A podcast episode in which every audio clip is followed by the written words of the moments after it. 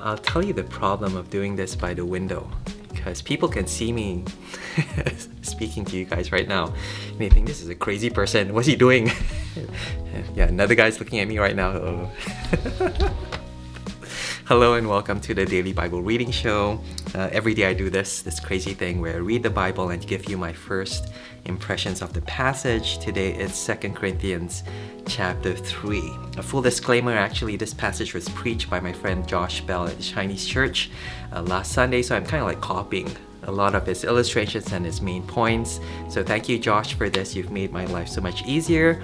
And you know, if you learn anything from this, it's all from him and of course from God's Word. So let me pray. Heavenly Father, thank you so much for the sufficiency and the confidence and the grace that comes from just knowing the gospel.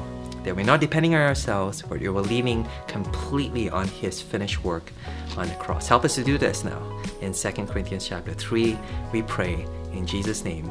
Amen. Amen. 2 Corinthians chapter 3, and Paul says, Are we beginning to commend ourselves again?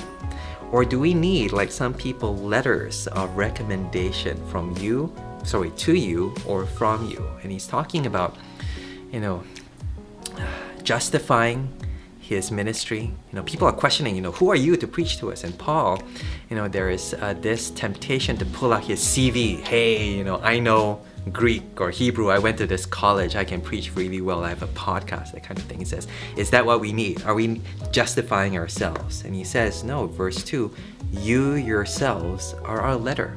No, he doesn't pull out a LinkedIn page, he doesn't give you his CV, he says, You are our CV. It is looking at your lives changed in Christ that authenticates our ministry in the gospel. You know, you show that you are a letter from Christ, the result of our ministry, written not with ink but with the Spirit of the living God. Not on tablets of stone. Um, I think referring to the Ten Commandments, you know, tablets of stone, but on something even better, written on the tablets of human hearts. God writes His laws, the Ten Commandments on the stone, but through the gospel, God writes the fullness of the gospel, His requirements fulfilled in Christ in our lives, in our hearts, in our in our testimonies of His grace.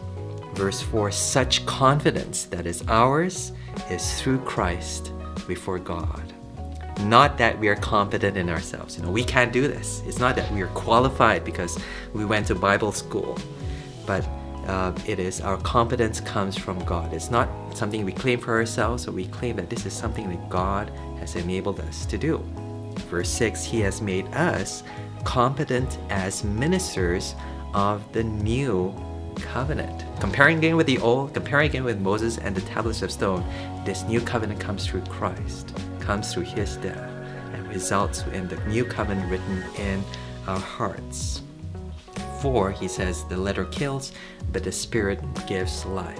And so there's a big difference here. It's life and death. You know, there's a way of doing ministry that leans on the Old Testament. It's it's it's in the Bible. It's there. It's you know it's what Moses taught, but it leads to death. But there's a kind of ministry that leans on God, on Christ, that we can't do this on our own, but results in God pouring out His Spirit, His life, His love, His goodness into our hearts and gives us this eternal life. Verse uh, 7 Now, if the ministry that brought death, which was engraved in letters on stone, came with glory, so that the Israelites could not look steadily at the face of Moses because of its glory, fading though it was, will not the ministry of the Spirit be even more glorious? So it talks about how the Israelites couldn't look at Moses. and it characterizes that kind of ministry. And it's talking about the time when Moses went up the mountain of God, he was talking with God, but as a result of all that exposure to God's glory, Moses' face became irradiated, it glue in the dark. And people saw that and went, oh, oh, oh, they were freaked out. And so Moses, you know, caused people to turn away in fear and maybe even in confusion. But he says that's not the kind of uh, ministry we're doing. The kind of ministry that we have you know, is even more glorious. And I think it's because it's glorious because we can understand it. We want to look at it. It looks amazingly beautiful that we want to gaze upon it. Uh, verse 10 For what was glorious, talking about Moses, has no glory now, it's faded away in comparison with the surpassing glory, or maybe even the word beauty.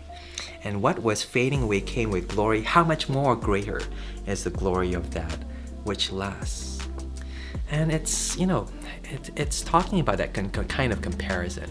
Again, we're talking about Moses. Think about the most accomplished pastor who has that aura about him. He says, you know, that's maybe not the best kind of model for ministry. You know, actually, this kind of glorious ministry, is just even more glorious than even that measure of Moses, that man of God, actually looks insufficient.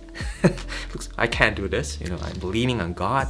It looks, it doesn't have any credentials, but somehow through this kind of humility and dependency on God, it causes people to come to life and they themselves to depend on God more and more. Verse 12, therefore, we have such a hope we are very bold. Uh, we are not like Moses, uh, who would put a veil over his face to keep the Israelites from gazing at it while the radiance was fading away. They were freaked out, so Moses had to cover his face so, so that they don't see too much of that glory, of that aura. Verse 14, but their minds were made dull, for to this day the same veil remains when the Old Testament is read. It says, to this day know, this is still happening today. When people read the Bible and all they see is just rules and this kind of glory that they cannot bear to look at and causes them to look away. It's talking about that kind of sufficiency. I need to be like Moses in order to come near to God. And he says we sometimes use that as a model for ministry. You sometimes use that as a measure of what kind of pastor to hire, what kind of Bible study you listen to. It needs to be that kind of like, whoa, I can't be like that person, but oh, that person is so impressive. It says actually, actually, when that happens, there's a kind of veil that's covering our eyes from seeing Jesus, from seeing the goodness of the gospel. It's very dangerous. Um, uh, it has not been removed, verse 14, because only in Christ is it taken away. Even to this day, he repeats that phrase, even today, this is happening. When Moses is read, a veil covers their hearts. Earlier it covers their minds, but now it covers their hearts. But whenever anyone turns to the Lord, the, the veil is taken away. I guess it's talking about when someone turns to God in conversion, they finally get it, the gospel. Jesus did this for me. I didn't have to do anything. He died for me. And so they turn to God. And what happens is God removes this covering that lets them see hey, it's all been about Jesus, not me, not we have to do, not all the things that we fail to do, but everything that He accomplished for me on the cross. Verse 17 Now the Lord is Spirit, and where the Spirit of the Lord is, there is freedom. And we, who with unveiled faces all reflect the Lord's glory are being transformed into his likeness with ever increasing glory which comes from the Lord who is the Spirit. And the key phrases there is we, it's not just Paul, but all of us. You know, there's this change that's happening in all of our lives here as God's people, here in your Bible study, in your church. And we see that God is transforming us to be more and more like Christ. And when you see that, it ought to give you this confidence that hey, we should be doing ministry this way, this this insufficient of ourselves way, this kind of leaning upon a God upon God way that helps us to see that this is just the way in which God brings about life.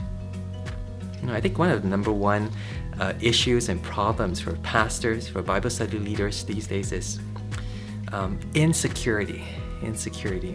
It, it looks like humility, but we are insecure because in a sense that we realize we are, that we are insufficient, but we are seeking that sufficiency from either some credentials, we work harder, we study more, or we try to get people to tell us how good we are, we try to get more people to follow us on Facebook, that kind of thing. So we put more posts, do podcasts, that kind of thing.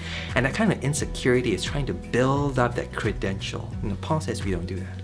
They try to build up our sufficiency, our capability in preaching or leading a Bible study. And Paul doesn't do that. And Paul's saying is the thing that gives him that confidence to carry on in this kind of insufficient, kind of like really lowly way of ministry is that he sees, hey, people's lives are changed to be more like Christ. And you know, if God were to open our eyes to see just that change, because it, it is happening, but if we were to just be encouraged by that, to see what God is doing in our lives, but also the lives of the people around us. I, I, I, I, I tell you, it does something to the way in which we preach. It does something to the way in which we just love the people around us. Just shows that it's all from God. You know, that, that makes us feel we don't have the need to justify, to show off, to show how how qualified we are to be in this role of Bible study leader, Sunday school teacher, or even as a pastor. But we want them to see Christ more and more. Because the more they see Him, the more that veil is removed, the more they see Him, the more they are changed to be like Him. Isn't that amazing? Isn't that kind of like the whole point of, of, of speaking for Christ? That we ourselves are able to even see Him face to face. I tell you, the thing that I need every day is just being able to see Jesus to see him almost even smiling at me and knowing his approval and knowing his favor and his love. You know, I think, you know, um, I think I think that was just change so much of my own insecurities, my own sinfulness, and my own attempts at self-sufficiency. Why don't I pray for that for myself and for you, Heavenly Father? Thank you so much that we can gaze upon you, your face, your favor in the gospel. Help us to turn to you to look upon you, away from ourselves, away from our sinfulness, away from our sufficiency, but towards the cross, towards His stripes and His suffering and His amazing, amazing salvation. Help us to do that even now, we pray. In Jesus' name, Amen.